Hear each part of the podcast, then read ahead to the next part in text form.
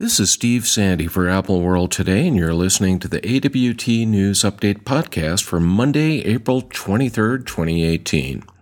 Today is World Book Day, and the folks at Amazon are celebrating by making a bunch of books available for free. All you need to have to read them is the Kindle Reader app for iPhone or iPad, and then just go out and visit the Amazon Kindle store to get the freebies. Apple has been doing some good work lately in advertising, trying to get Android users to switch to iPhone. In that vein, the company released two ads that point out features of the iPhone that definitely aren't available on any Android phone. The first compares your store, which is most likely the Google Play Store, with the iOS App Store in terms of security. The ad shows a person picking up big icons off of a store shelf that explode, pointing out the fact that the Google Play Store doesn't have human curation to check for malicious apps like the iOS App Store does. If that's not enough of a reason for an Android user to jump ship, the second ad compares portrait mode and portrait lighting on the iPhone 8 Plus and iPhone 10 to portraits taken with Android phones. Those studio quality effects are highlighted to show just how good portraits are on the new iPhones. Want to get your home ready for summer with a Siri controlled air conditioner? Well, a while back, General Electric announced the GE AHP08LX HomeKit compatible window air conditioner, and it's now finally available for purchase. This 8000 BTU Energy Star rated unit also works with Alexa, Google Home, and IFTTT, and it's the first window air conditioner in the US to be compatible with HomeKit.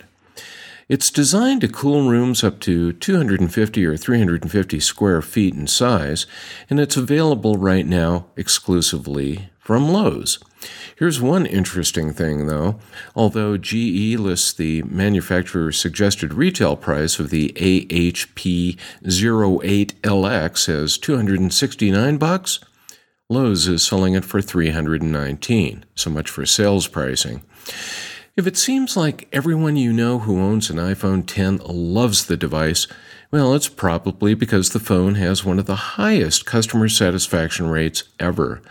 Research firm Creative Strategies found that the sleek new phone has a 97% customer satisfaction rate among early adopters, with 85% of those 1,746 respondents saying that they are very satisfied with the phone. Most features of the iPhone 10 were given satisfaction rates of higher than 90%, including its looks, speed, quality of photos, the Super Retina OLED display, the lack of a home button and the addition of a swipe up command, Face ID, and battery life.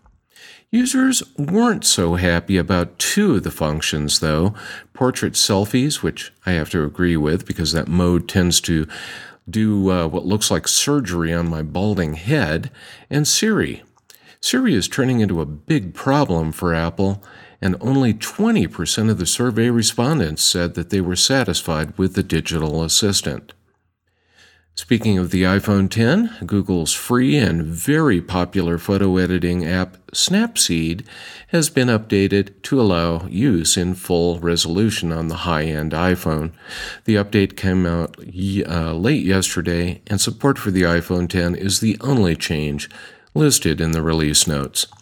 That's all the news we've got for you today. Join me tomorrow afternoon for another edition of the AWT News Update.